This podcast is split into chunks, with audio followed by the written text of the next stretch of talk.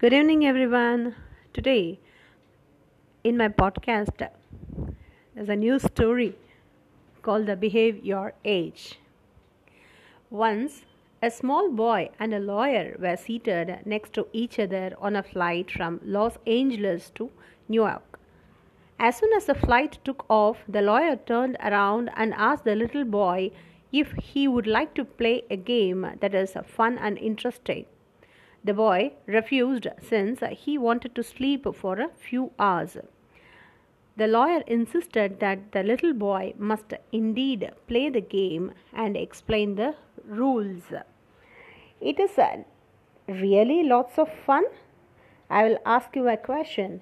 If you cannot answer, then you will give me $5 and vice versa, he said. The little boy tried to ignore the lawyer and pretended to turn the other way and sleep. After a while, when he turned around, he saw the lawyer peering at him. This time we will play differently. If you don't answer, you pay $5. If I don't answer, I will pay you $500, the lawyer said. The boy knew that unless he played a round, the lawyer was not going to let him off. So he agreed to the lawyer's terms. What is the distance between the sun and the earth? This was the lawyer's first question. The boy shook his head and took a five dollar bill from his pocket and gave it to the lawyer. It was now the boy's turn to ask a question. What goes up a hill on two hands and walks down on tree?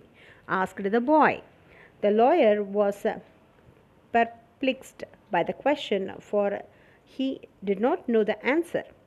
He immediately opened his laptop and searched the web for answers. He mailed his friends and colleagues in desperation to find the answer, but to no avail. No one could give an answer. Frustrated, the lawyer gave the boy a $500 bill. Thank you, said the boy in a revealed tone and settled down to sleep. The lawyer was annoyed that the boy had not given him the answer, so he shook him and asked, What's the correct answer?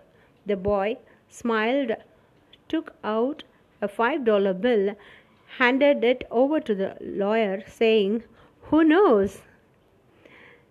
Here, the moral of the story is don't let people take you for granted. It's a nice story, right?